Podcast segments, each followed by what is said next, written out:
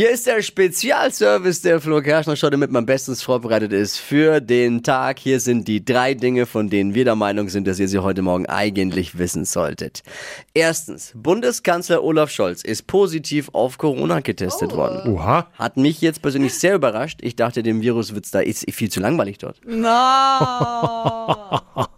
Wann und wo sich Olaf Scholz angesteckt hat, ist nicht bekannt, denn es ist wie immer bei ihm. Er kann sich nicht an alle Kontakte erinnern. Ne? Oh Gott. Weil das rechte Bündnis in Italien die Wahl gewonnen hat, warnen Experten und die Zeitung mit den vier großen Buchstaben druckt's auch noch ab. Jetzt vor Preisanstiegen bei Pizza und Pasta. Dum, Na, dum, dum. Wenn das alles ist, Wenn das alles ist, liebe Zeit mit vier großen Buchstaben, dann ist ja gar nicht so schlimm. ne? ja. Und wenn in Deutschland mal die Rechten gewinnen, dann ist das Schlimmste, was uns passieren kann, dass Bier und Sauerkraut teurer werden. Laut, wenn man der, der Schlussfolgerung der Zeitung mit den vier großen Buchstaben folgen möchte. Also, wenn in Italien die Rechten an die Macht kommen, werden die Nudeln teurer. Das ist natürlich dann die Frage, wie Antifa und Antipasti reagieren. Ne? Qualm an die Pasti.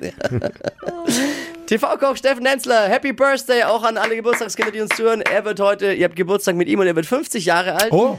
Ist das bei einem Koch sozusagen das Mindesthaltbarkeitsdatum oder ist es schon kurz vorm Gammelfleisch dann? Oh, ist gemein. Wer noch nicht weiß, was man Steffen Hensler schenken könnte, er freut sich bestimmt über ein Kochbuch von Tim Melzer.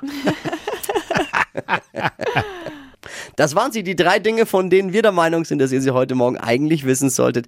Ein Service eurer Flo Kerschner Show. Ich frage mal in die Runde, ready für einen Dienstag? Absolut. Sowas von. Los geht's.